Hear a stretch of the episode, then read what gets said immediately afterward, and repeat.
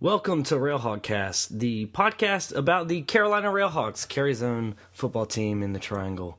Of course, I'm your host, Michael Jones, and on this first episode, well, we have a lot to talk about. Um, several games into the season, and it's a tight race at first place, and it's a very tight league this year. We'll be talking about that in just a bit. A recap of the most recent game that they had against uh, Minnesota United, which ended in a 2 2 draw and uh, a little bit of a recap of well what's happened so far because as i said we're kind of in media res right now in the middle of the season and the way things are set up this year with a an abbreviated NASL that makes for an incredibly interesting schedule.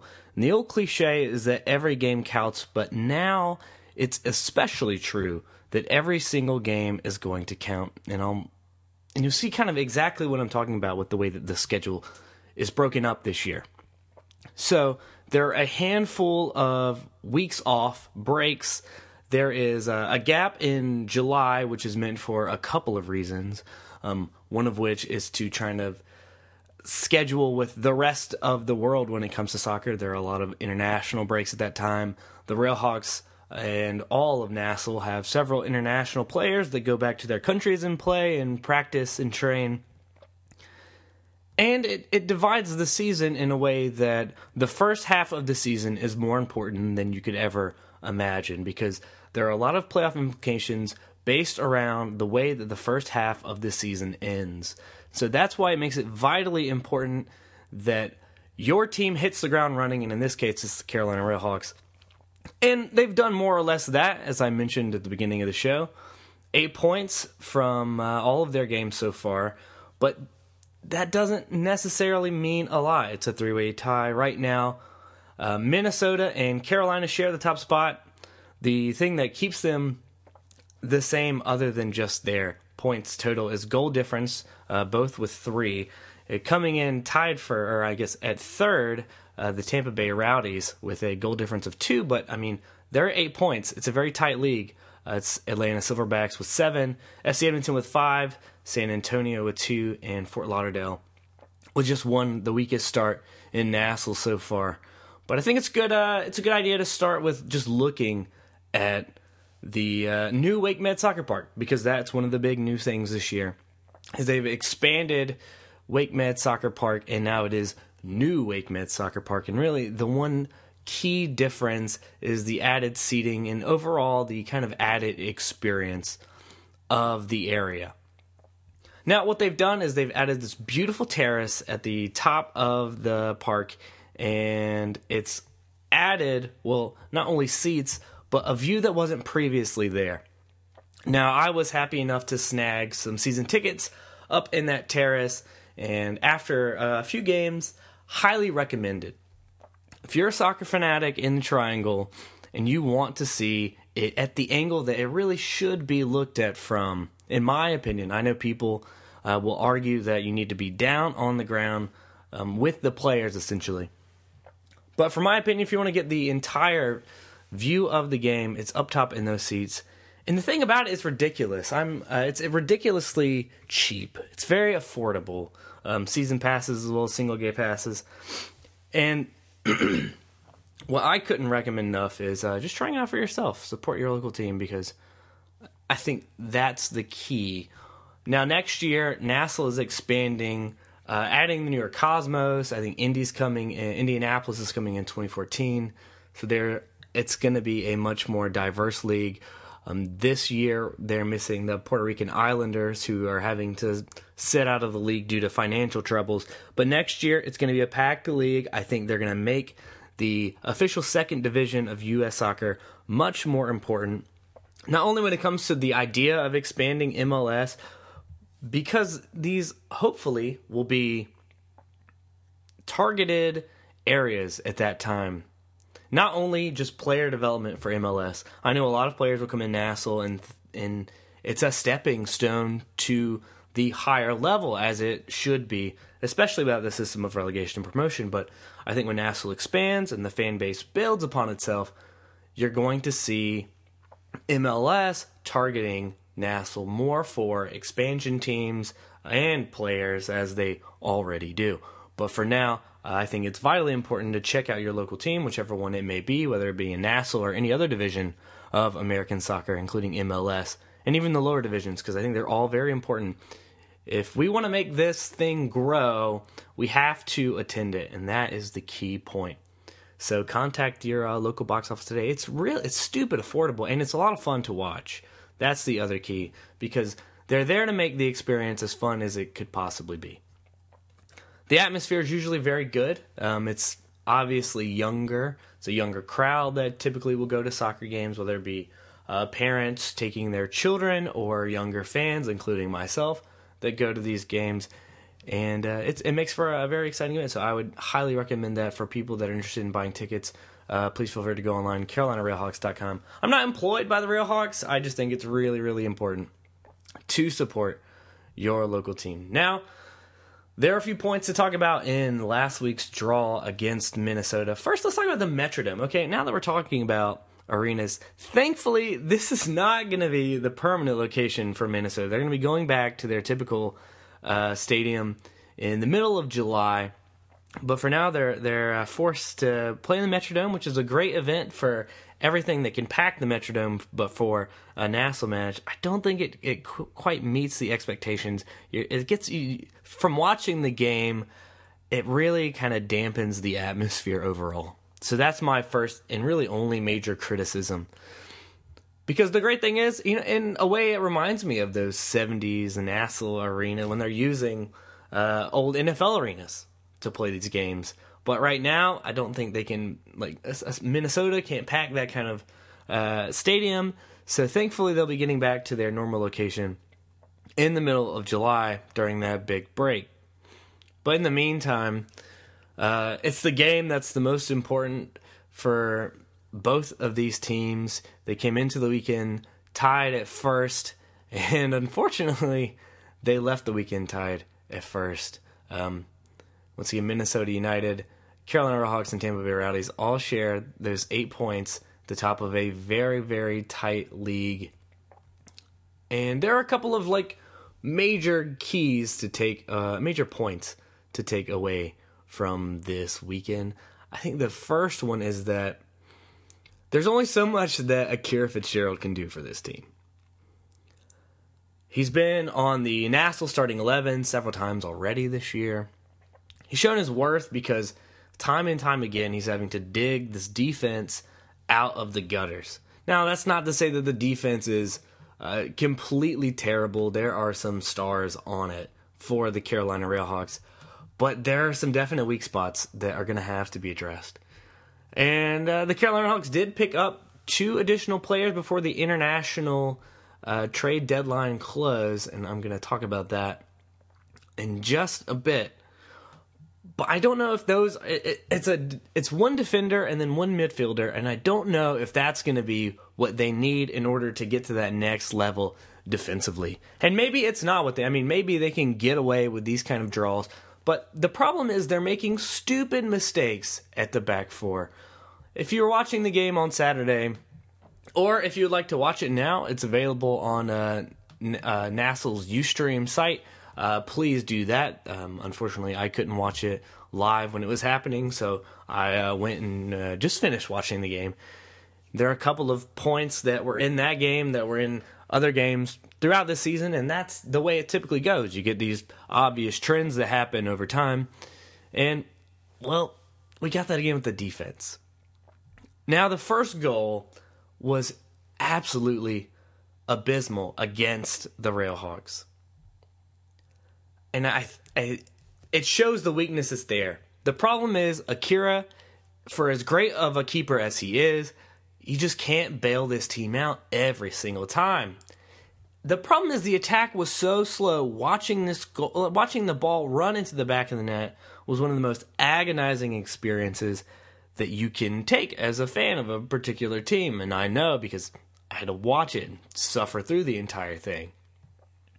Suffer is a, a tough word. Suffer through this one goal, which was particularly bad. And I'll mention how frustrating the other goal in this 2 2 draw was that was scored against the Railhawks. But before I get to the negative, let's get to the positive. It was obvious um, when the Railhawks were in attack, they were very strong. However, for maybe the last half of the first half of this game, it was played at such an abysmally slow pace that the fact that there was even a goal scored during that time was a little miraculous. And it came off of what the Railhawks dominated with the entire game, and that's corner kicks. They didn't dominate on a lot else. Um, if you just look at the statistics of the game, but it was what was in what eventually gave them that first goal was very important. Uh, Martinez coming in unassisted in the 84th minute would save their asses eventually, but Gray's goal in the 40th minute um, provided that spark to give them the lead. Unfortunately, they just couldn't keep it. Uh, at the end of the game, Martinez provided one of the best goals I've seen in this league in a very, very long time. Um, I mean, I just pretty much watched the Railhawks exclusively, but still, that's one of the most beautiful goals that I've seen in a long time. And you can make the um, you can make the case that he was one of the players of the game because he provided a necessary spark for the Railhawks. But obviously, NASL is going to give it to Barbara, and I think um, Minnesota is going to give it to Barbara as well because his two goals sealed the deal for them in draw in getting this draw, particularly with that penalty in the 65th minute. But they, the Railhawks, dominated the first half in possession. I think a lot of that was because it was a steady build kind of offense from what I could tell. They would kick it out wide. This is something they've been very good at getting their crosses in somewhat regularly. Overall, though, the shot count was way in favor of Minnesota, sixteen to four. I'm sorry, fourteen to six. Um, but thankfully for the for the Railhawks, is who could save their asses time and time again. He had with four saves as compared to Minnesota's only two. Now let me get back to the defense. The second goal, the one that caused the penalty kick, was hilariously bad. And I think it's been indicative of the kind of season that this player has been having, unfortunately. And that came because of a handball called on Paul Hamilton, who more or less just found himself in the wrong space at the wrong time. Now, I don't think this is the first time this has happened to Paul this year. It's his first year here. He, you know, he came from FC Edmonton, but he's had a real rough year.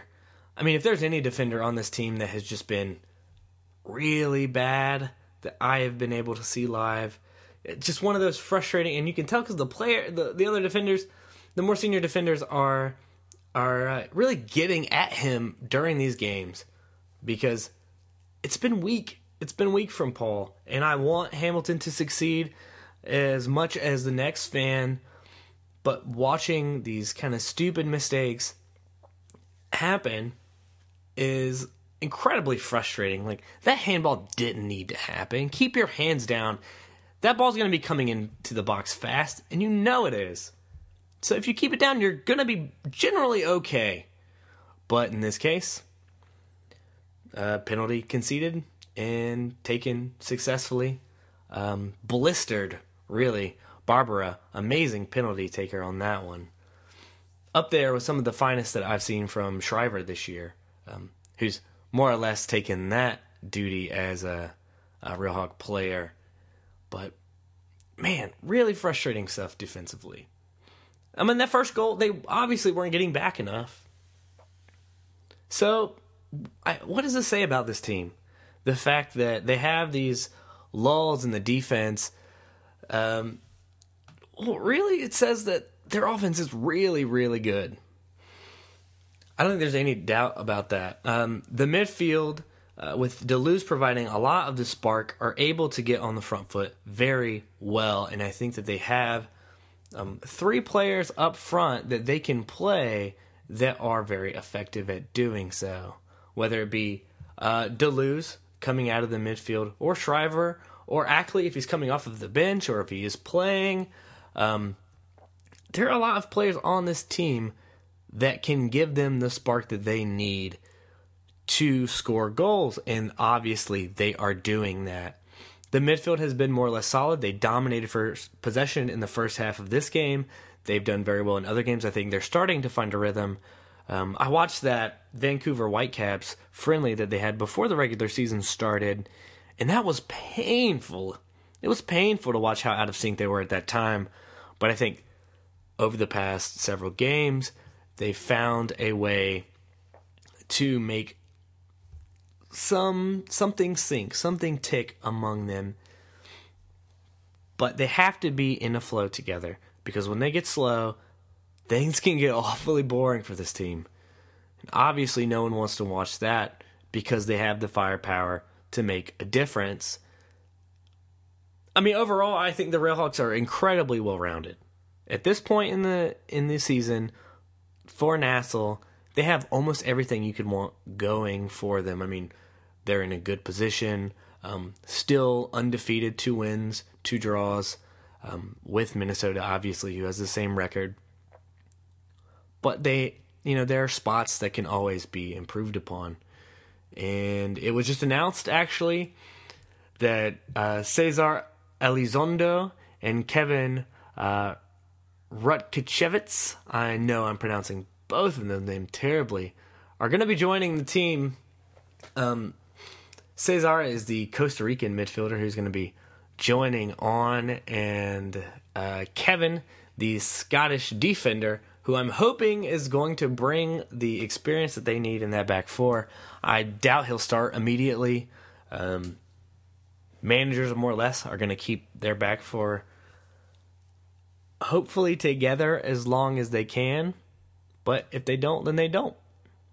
It really is contingent upon how well they can stay intact overall. Now, I think there's obviously a lot of opportunity for them to grow together. Um, again, I hope Hamilton can really show what he's worth in the next game. They play May 11th. The, for those interested, their next game is at home, back in Cary. It's the against the San Antonio Scorpions. It should be an easy win, honestly. With this team, it should be a pretty easy win. So I'm going to be terribly disappointed if they do anything but win. That's just me. But hopefully, you know, obviously these players aren't going to hit the ground running, but they are going to be mem- there hopefully will be integral members of this team in the future. I don't think there's any doubt about that. But we'll see. It's going to take some time. Um, this team is very good. I don't have many fears about them. I think they're going to play very high in NASL this year. If they don't end up winning the league, which fingers crossed they can pull off. Four games in, there's only so much you can learn about a team. But there are a couple of things I would recommend before I sign off today, and that's that you go to this game against San Antonio because it's going to be important for so many reasons. The fact that they it's such a tight race, and the fact that they need your support. Um, showing your support is obviously going to be a key factor in the growth and expansion of this team. The grounds are amazing for those that are interested. Um, the Railhawks are being very integrated into the community as a whole. I know that the uh, 309 uh, Home Depot section is uh, a lot of fun for those that enjoy the kind of South American, Central American, and European flair of the game when it comes to uh, ecstatic fan bases. So I'd highly recommend that. Um, but of course, you'll catch me up in those upper tier sections for that game. Being this the first ever uh, Railhawk Cast episode, there are a few things that you can do for me, of course, because we're just signing off the first thing that you can do, if you have comments that you'd like to make about this team, about any game that's happened before, or about any game that's coming up, please feel free to email me railhawkcast at gmail.com and, con- and connect with me on Twitter at railhawkcast. Um,